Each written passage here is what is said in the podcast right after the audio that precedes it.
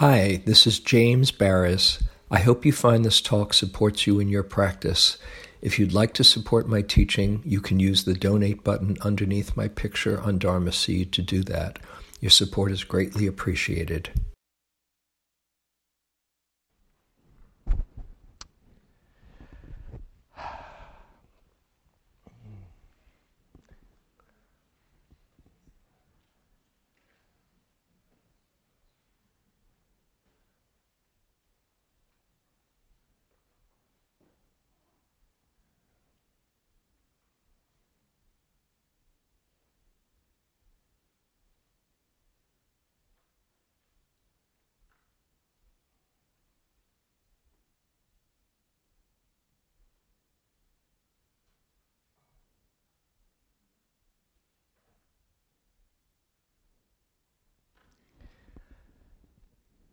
So, um, first, how's the volume? Can you hear me okay? Yeah. Uh, wa- I wanted to start tonight with um, a passage from uh, Discourse from the, this is from the uh, Majjhima Nikaya, the Middle Length Sayings, number 19. And this is the Buddha talking.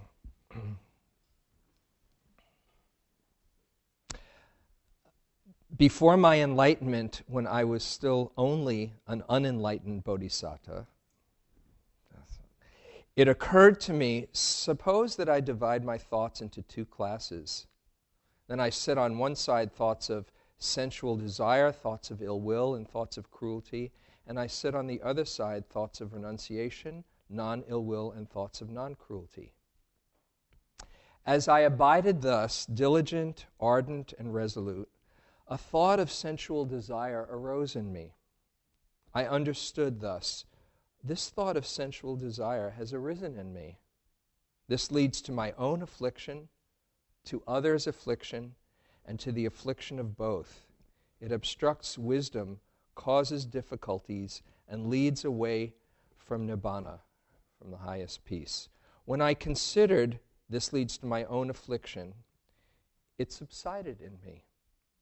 When I considered this leads to others' affliction, it subsided in me. When I considered this leads to the affliction of both, it subsided in me. When I considered this obstructs wisdom, causes difficulties, and leads away from nibbana, it subsided in me. Whenever a thought of sensual desire arose in me, I abandoned it, removed it, did away with it.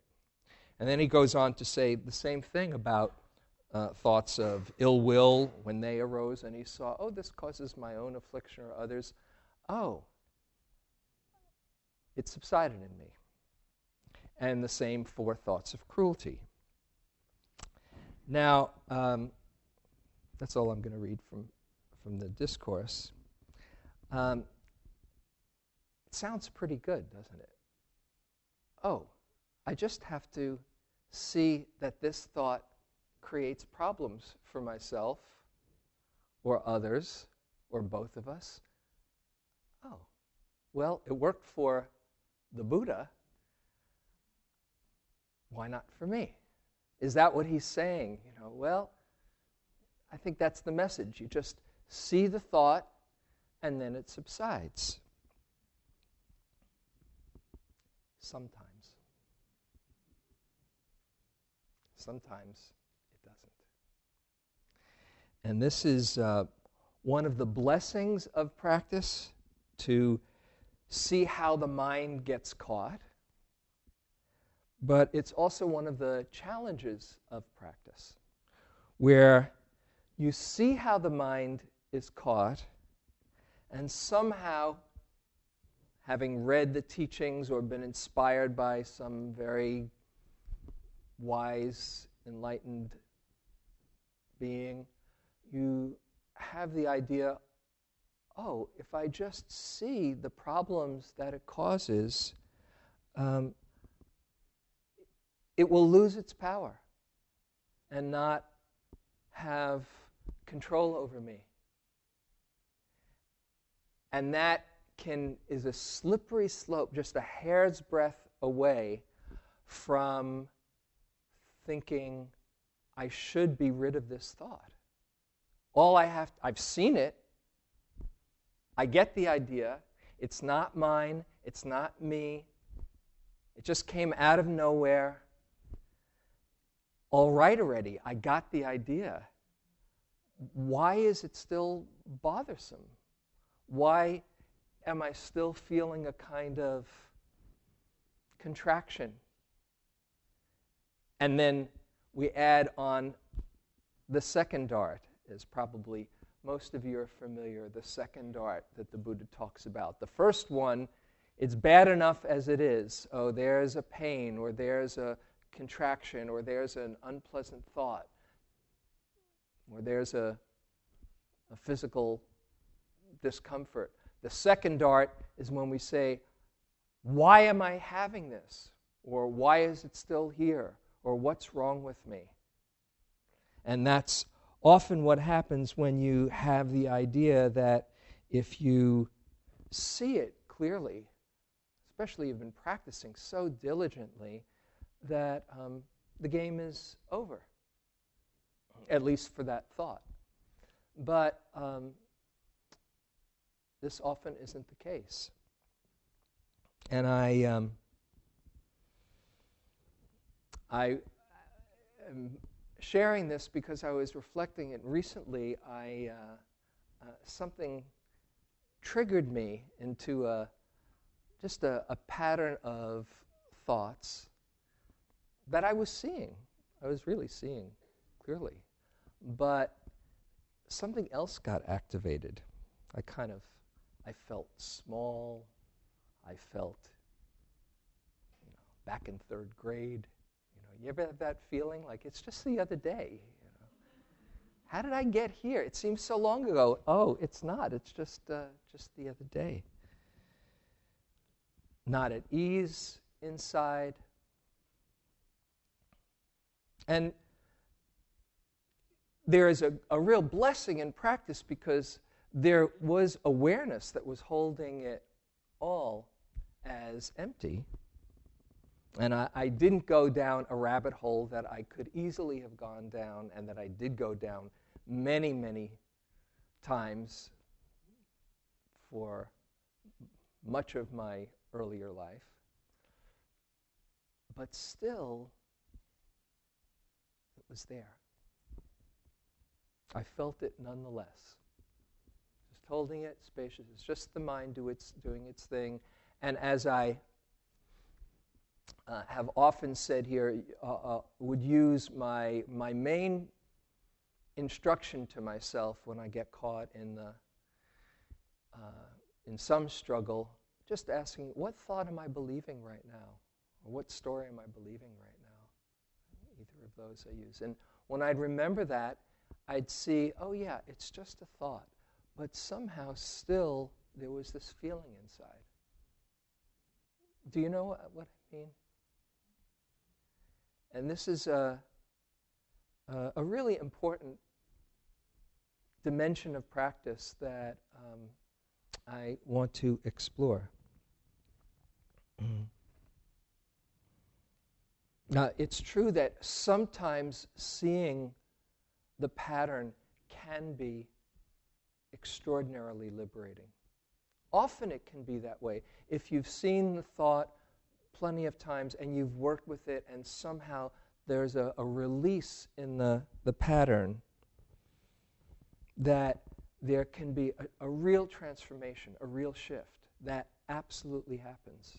And I've experienced that for myself in, in many instances. How many people have had that experience where you've seen something in a new way and it no longer has quite the same power. Just I'm curious. Fabulous. Isn't that amazing? Yeah. So I'm, I'm not denying that. I'm not negating that. I'm not saying, oh, there's no hope. I'm just saying it doesn't always work the way we want it to, the agenda that we want it or we think should happen. It often happens on retreat. This is one of the most uh, powerful aspects of retreat. The mind becomes very spacious. You can see things in a new way. And in that space, there's also a kind of um, malleability because the armoring is not quite as tight. And so there's a kind of, in that seeing with more wisdom, with a, a kind heart, and penetrating to levels that aren't usually available to us, there's a kind of internal shift that can sometimes happen. It's very amazing when it comes. There's a, there's a, um, a line that I, I love by Oliver Wendell Holmes. It says, uh, A mind stretched by a new idea will not shrink back to its original dimensions. And I, as we can see all by all the hands, um, there, there can be a stretching and you don't see it quite the same way. I can recall my, my own um, retreat experience sitting in the cafeteria, in the dining room of Insight Meditation Society in Massachusetts and stirring a cup of Cafix and having my mind completely blown. Seeing the impermanent nature of reality like I never did before. It can happen anywhere. I was in a heightened state of awareness and saw something that is hard to explain, as sometimes, you know, you might say, well, you had to be there, right? Well, I was there. Or taking a, and I just have to think about that as I think about it right now. As soon as I think about it, there it is. I remember again. This is, there's a point to all of this as I'm talking. I can remember another, another time, sometimes I share about this in, in retreats, where um, I had been really going slowly for a long time, for, and I was getting, it was really working pretty well, and then it was just really tight, and I decided I'm not going to be mindful. I'm going to go for a non, I'm, I'm going to play hooky and go for a non mindful walk. Right? I'd been just crawling for like three weeks and just, you know, it was really weird. Right? But I said, okay, not going to be mindful. And I put on my boots and my jacket and I walked out in the, uh, the winter air and, uh, and the snow on the ground at, at, in Barre, Massachusetts. And there I was, you know, left, right, left, right, hearing, thinking, sniffling, left, right, left. I couldn't turn it off. I, I, I was not, I didn't think I was mindful at all. I was, thought I had completely blown my practice because I was so tight and so heavy and so serious and just, you know, um, you know, I forgot what mindfulness is. And that walk was one of the most, it was probably the most mindful walk I, I can recall. And as I went through it, and as I say it again, I'm right there again. Why or how does that transformation take place? What happens that when those of you who raised your hand and thought of something, oh, yeah, I know what that's like, what happens that registers so deeply in you?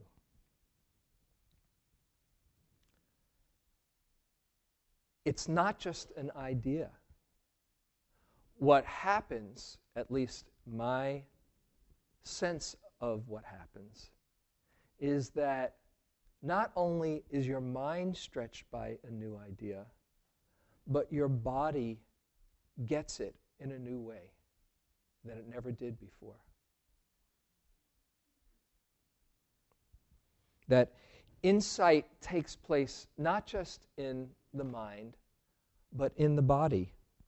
And the more we anchor experience in our body, the more it's available to us.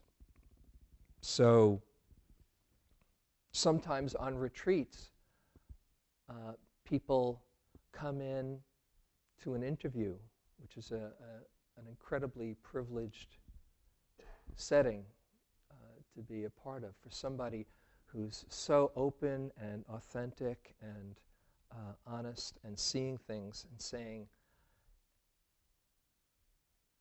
Yesterday I was taking a walk down the hill and I just put my foot down as I was walking to the dining room and I saw it's all empty.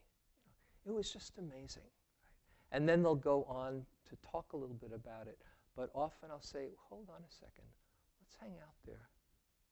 Let me join you in there. And I will invite the person to go back and let it register. Remember how it felt in your body as well as in your mind.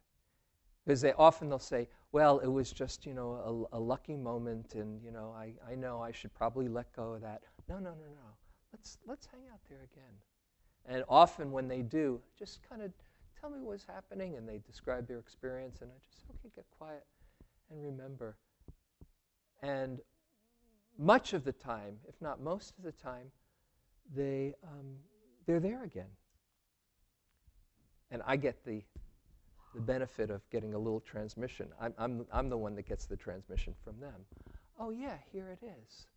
Right, right. And I think it's really important to let that experience be registering deeply in your body. Because the body is the storehouse for our experience. It's the storehouse for all of our mind states. It's the storehouse for our memories. You know, there's the there's the, the all the sense stores. Every sense store, there's a perception.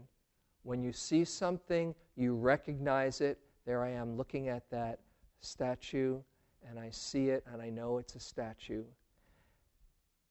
And I remember it. And I also have some kind of a, a response to it. I might like it, I might not like it, I might feel neutral about it, but it registers. And that's happening all the time. It's all in there, not only on a sense experience, but on a, on a visceral experience. Just as a little bit of a, uh, an exercise. Close your eyes for a moment. I thought we could do a little exploring in this. Each sense store, there's a memory and an actual immediate experience.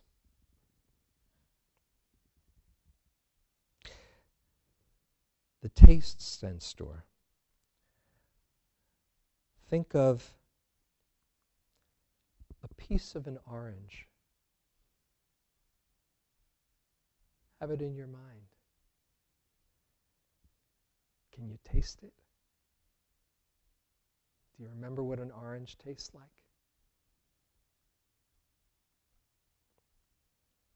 A scoop of vanilla fudge. Do you like it? Maybe not like it, but you know it. Very different from orange. Remember sour milk.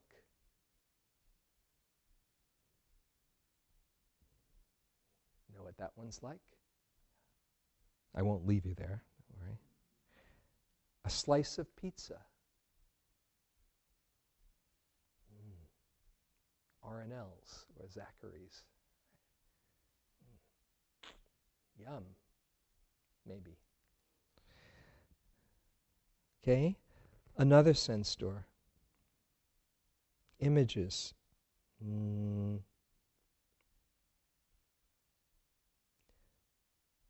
Barack Obama. Can you see him? Reaction? Response?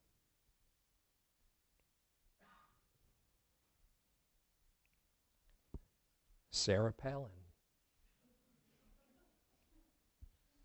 Any difference? The mind can create anything.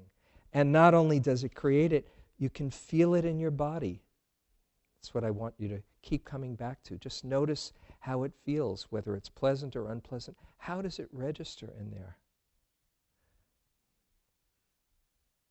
The Dalai Lama. You have an image and a response, and you feel it right in your body.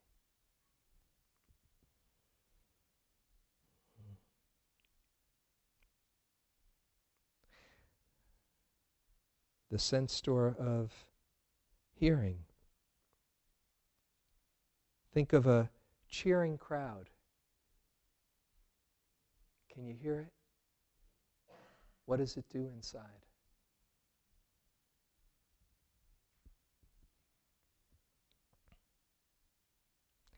Bring to mind the sound of a jackhammer. What's that like? It's a memory, but it's an actual experience right in there.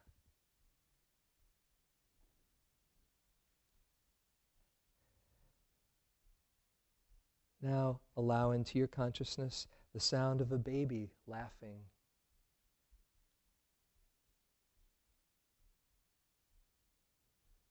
What does that feel like in there?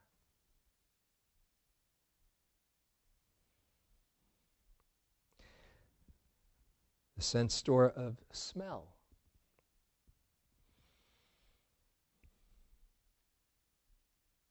Do you remember what a gardenia smells like? My favorite favorites.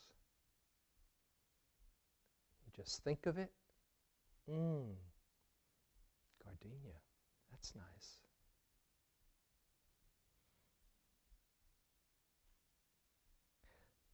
Manure. Try that one for a moment.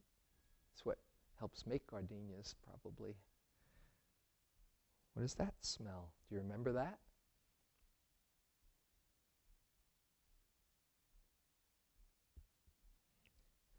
Eucalyptus,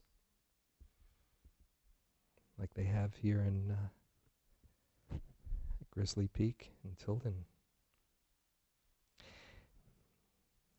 How does it register in the body? As you remember. And then the sense of touch, tactile sense. Just think of velvet.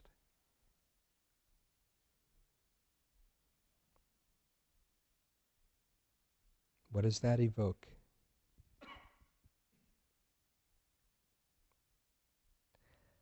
How about sandpaper?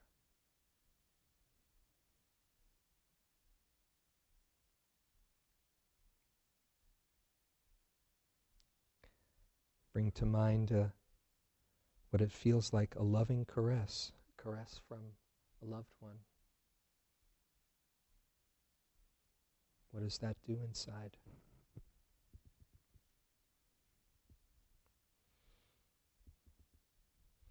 Okay, you can open your eyes if you like. So, a little journey. Mm. And each one has its own unique not only memory, but experience in the body. Mm. So, given that, this storehouse of experience, we need to understand that since everything is in there, it can be activated.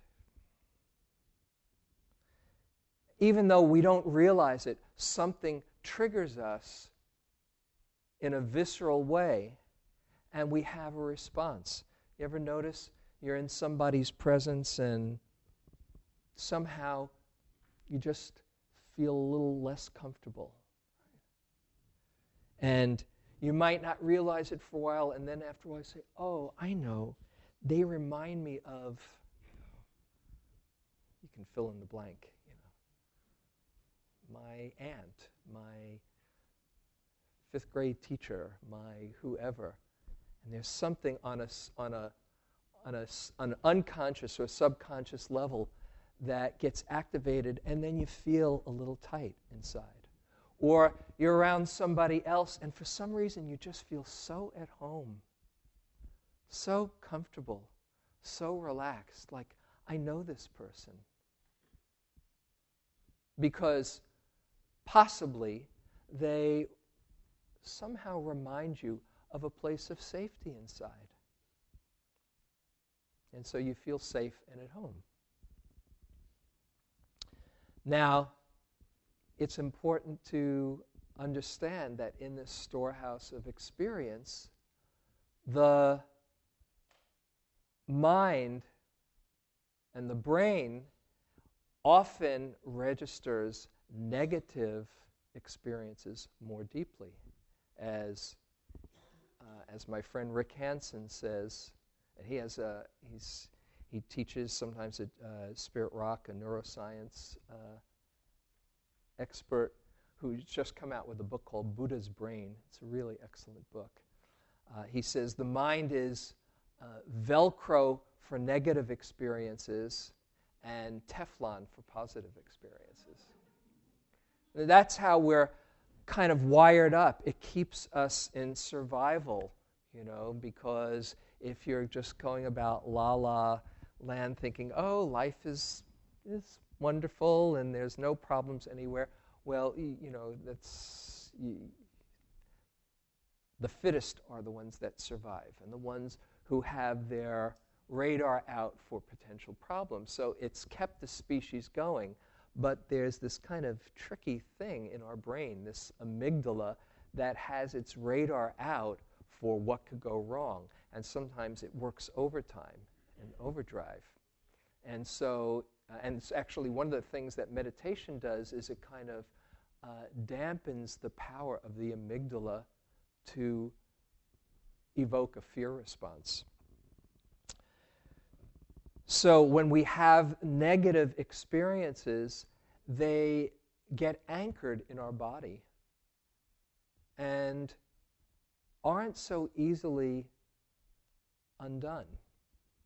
You, uh, you might be familiar, actually, I, I brought here, with uh, the work of uh, Peter Levine. How many people are familiar with Peter Levine? Okay.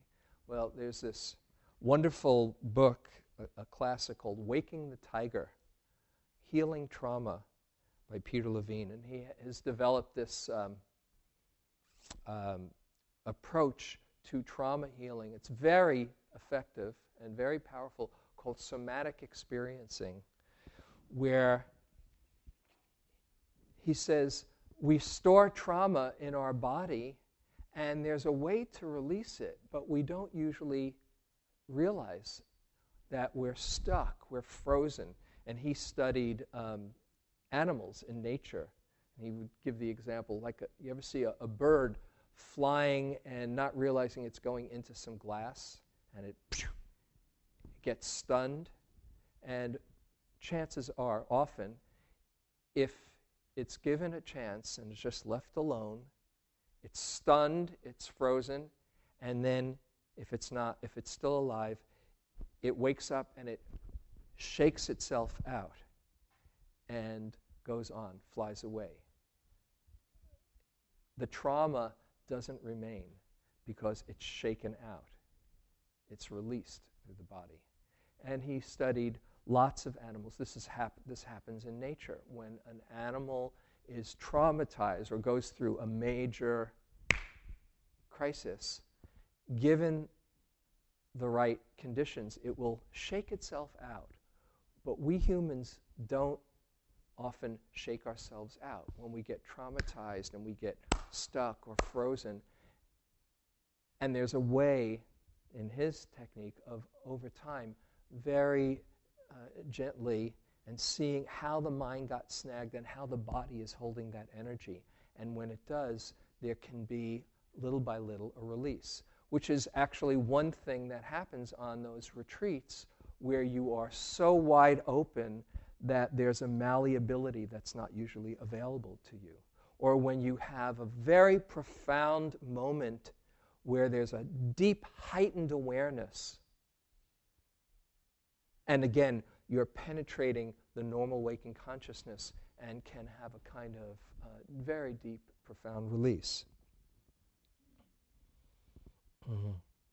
And so, one of the actually one of the things that I, I like to teach, in that uh, probably most of you are familiar with this uh, joy course that I that I teach, is the value, the power of anchoring wholesome states in the body, not to miss it, not just have your mind out looking for, you know, for the negative experiences and glomming onto them, but when the, the positive comes, not to be uh, Teflon, but to really let it sink in and feel it in your body. So reliving an insight. This is very much like metta practice. You know? In metta practice, you have the phrase. How many people have done metta fra- practice here? Loving kindness practice. So you say a phrase, may I be happy. You have an image of it. And then, if you can get in touch with the feeling, that's when it really connects. So, just for a moment, let's, let's do this and uh, in, in the context of this, this topic. Mm. Think of somebody that you really love, that brings you joy just to be around. It can be a pet, it can be a child, it can be a, a dear friend. And just imagine them here with you. And have an image of them, and then just wish them well. May you be happy. May you feel my love for you. And as you're doing that, just get in touch with the sense of what it feels like to feel that love.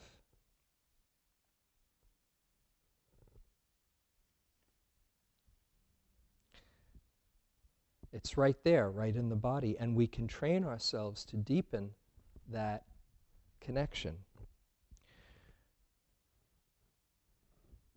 So, uh, before I get back to that place that we get stuck, even when we know better, I just thought I'd uh, have us maybe do a little bit of an interactive experience. Just recall an experience right now in your mind, an experience or an important lesson that left an impact on you.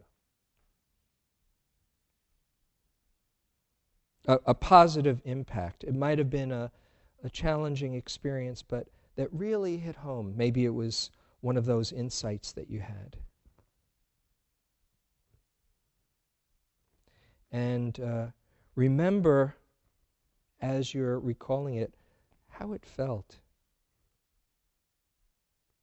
and how it feels in your body, all the senses.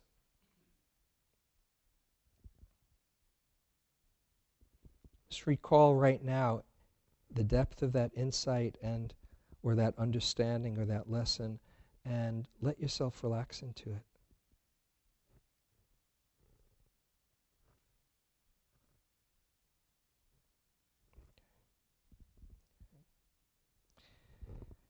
And if it wasn't a, a deep insight, maybe just an important lesson, something that really registered, that you saw something in a new way.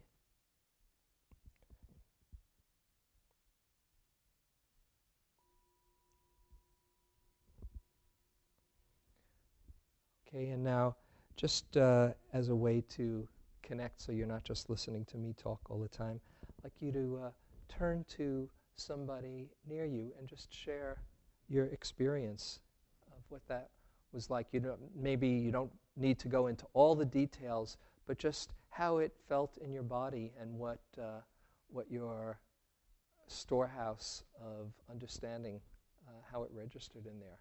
We'll just take a few minutes to, to do this. You can do it as a, a, a dyad, or if you want, you can do a triad. That's okay too.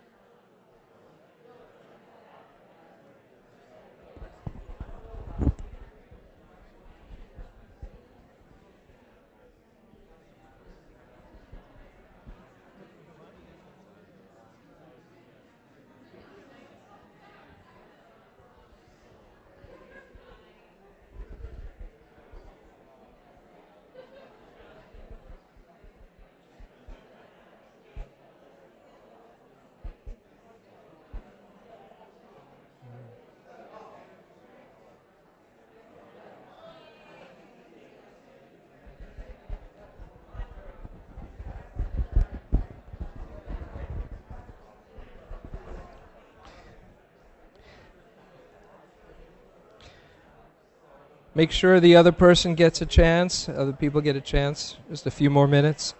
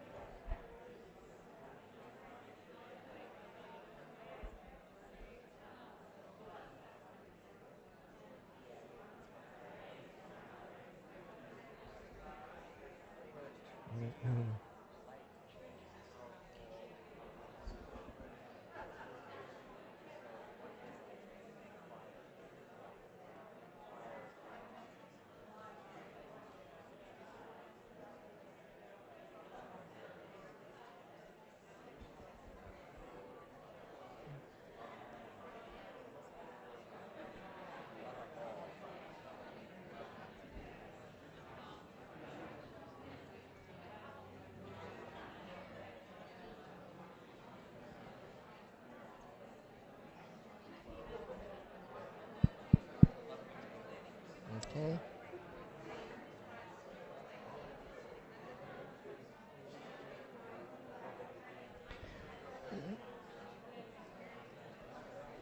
Okay, start finishing up.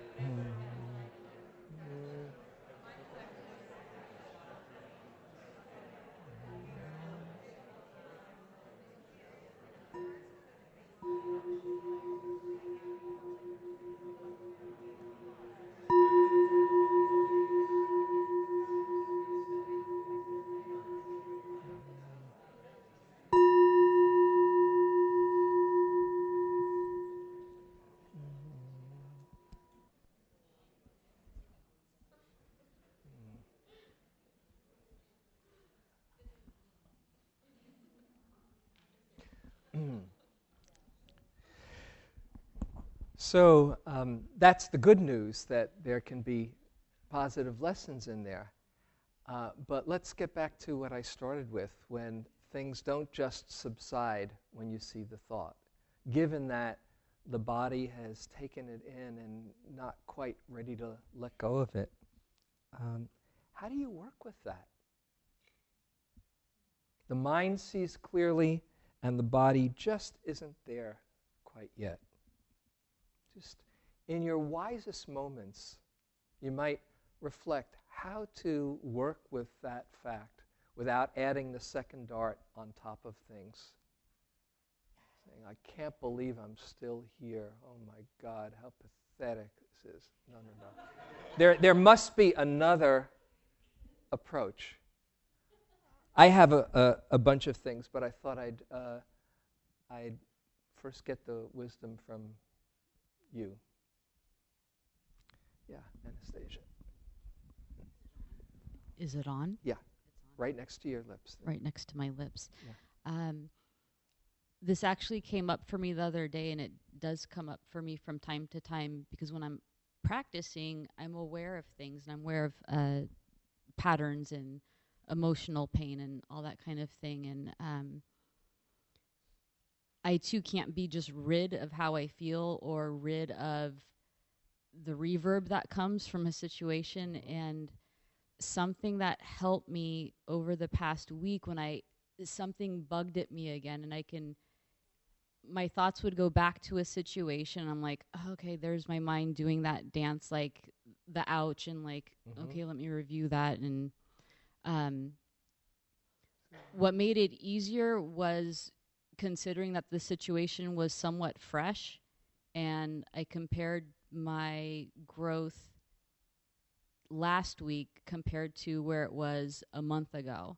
Okay. And then I thought, well, is it really that bad then? And then I realized actually, you know, the practice is paying off, but I can't really have control over the lifespan mm-hmm. um, of the thought or the the reaction, even as it softens or gets a little bit um, more triggered up. Mm-hmm. And if I really want to feel better about it, I'll think maybe it's a karma as well playing out, and it might just have its own momentum. Mm-hmm.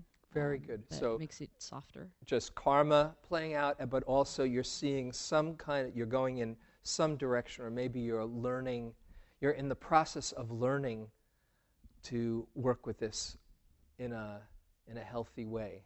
maybe not as fast as your timetable would like. Never but as fast. Never as fast, yeah. But that's, that's an excellent one. Great, that's one of them right here. So, what else? Any different one? Yes, back uh, past the, the mic. Thanks. And put it right next to your lips, almost like a like an ice cream cone. Yeah. So, James, I use your magic words.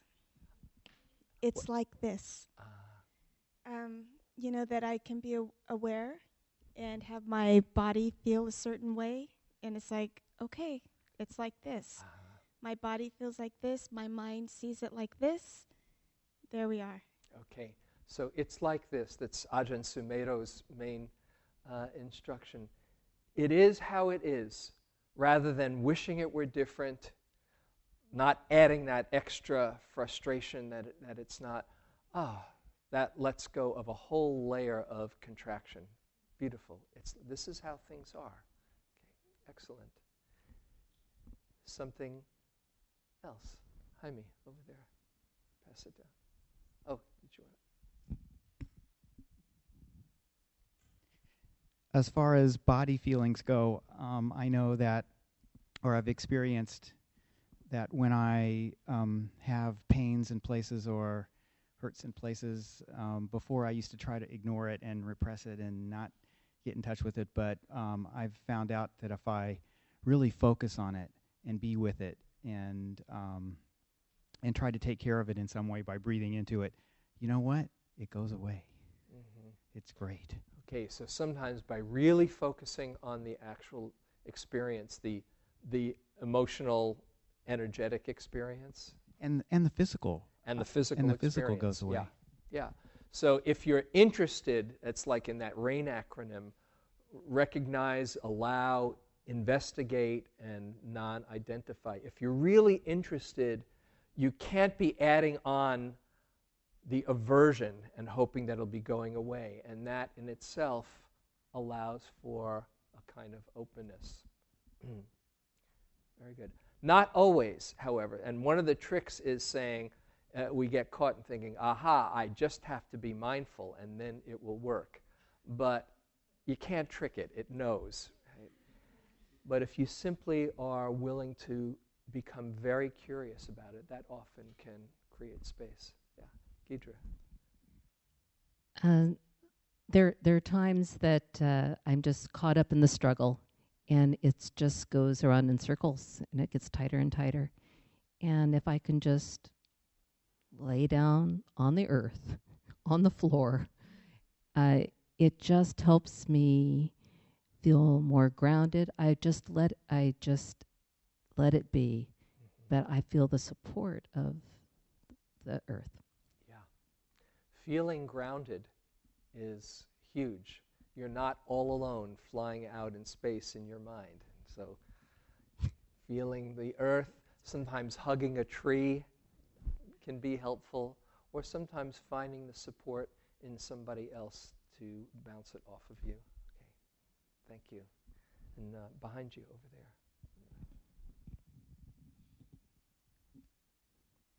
Um, I've had some success with if I'm having the thought that I don't think that I want to have is to vocalize it, to actually say it out loud in the extreme emotion of what if it's a mean thought, I try to say it in the meanest voice possible and then when I hear it back again, I, it either makes me laugh or I feel it's something about letting it outside of me. Mhm. Usually I real I, on a physical level I see it as Mhm.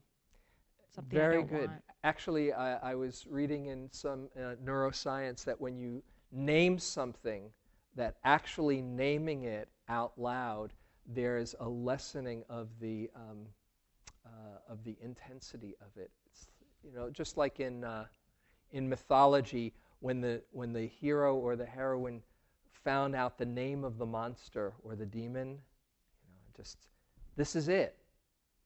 Like you're verbalizing it. Rumpelstiltskin, yeah. There's lots of different mythology, uh, myths like that. You name it, you say it, ah, there it is. It's not so internalized, it's out there. You see it. Great. Maybe uh, one more. There was somebody behind you. Yeah, real close to your mouth. Hi. Um, a few years ago, I took your um, beginning meditation class. Loud enough? Go ahead. and um, um, was going through a lot of pain at the time. And um, one thing that you said that was very helpful to me was to take just one small portion of that and let that be.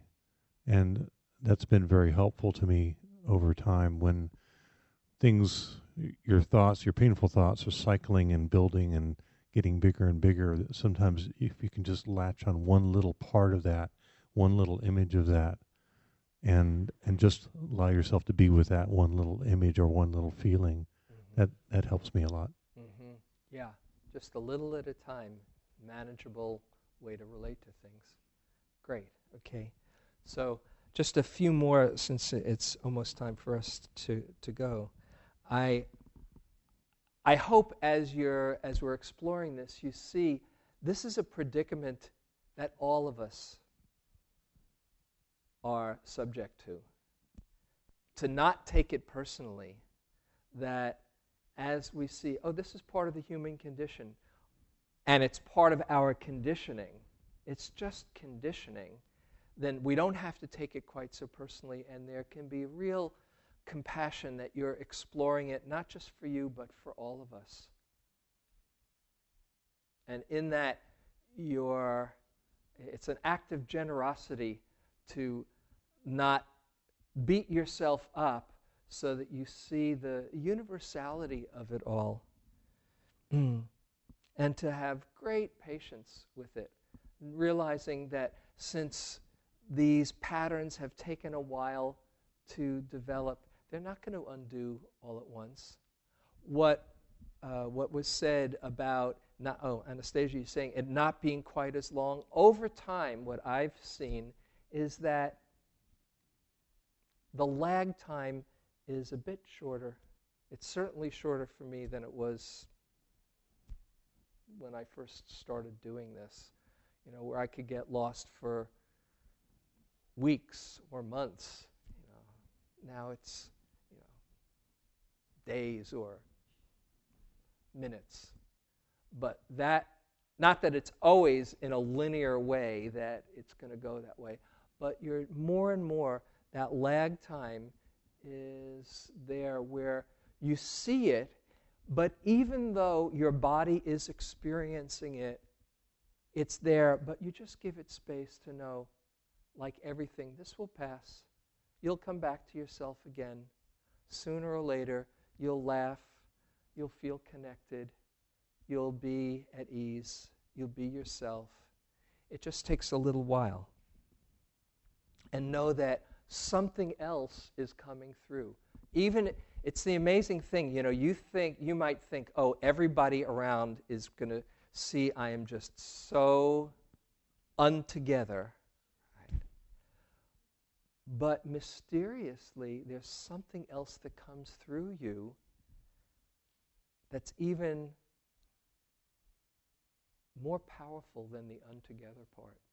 Your goodness still shines through your sincerity can still shine through. If you're connected with the Dharma, your dedication to waking up still shines through. Something else still shines through. It's always here. And you're not going to lose that. Even if it seems like it's been covered over or gone, it's always here. This is what's waiting for you when the obscurations lift. And they do lift. And more and more, they not only lift, but that becomes the place that you mainly come from. It's possible. I want to close with a Danna Faulds poem that reminds me of this. This is called Here. It's always here. The silent underpinning the foundation beneath the foundation. When I reach deep enough into darkness, inside fear, self doubt, aversion, or despair, there's something so intact, I almost miss it in my focus on brokenness. It's always here. This ground of being. Like the water in which fish swim, it's easy to overlook the eloquence of truth. It's here. This guiding presence, this calm, abiding stillness. It's here when I don't try to make life any more or less than what it is, when I stop trying to be right. It's here when I unclench my fists and breathe, when I let go of the demand to make life smooth or easy. It's here, the oneness underlying multiplicity, the exquisite isness of everything. I could shout it from the rooftops, but it's true no matter what I say, and I know you'll find it in your own time, your own way, that precious moment when you choose to meet life exactly as it is. So let's close with a brief loving kindness. And uh, as you go inside, breathe through your heart center. Breathe in all the goodness of life around you. Let it touch your own goodness, and then let that radiate out.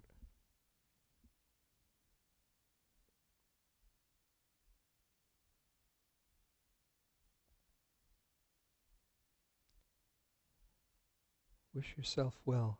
May I remember who I really am.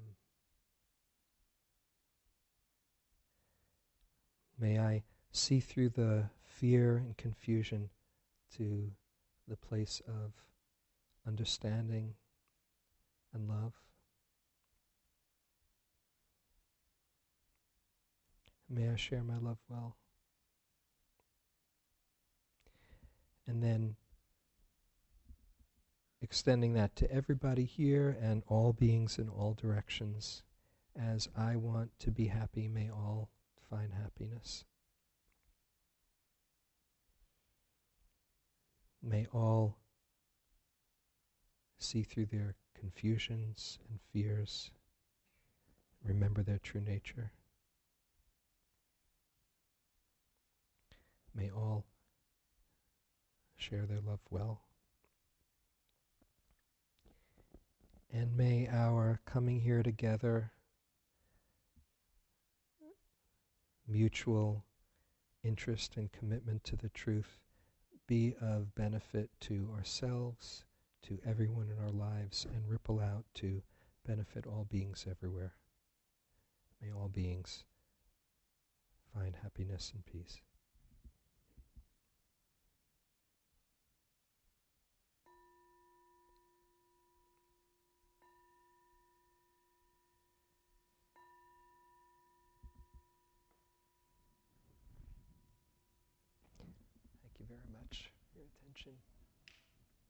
Be kind to yourself. Next Thursday is Thanksgiving. Remember all the blessings in your life and share your gratitude. See you in a few weeks.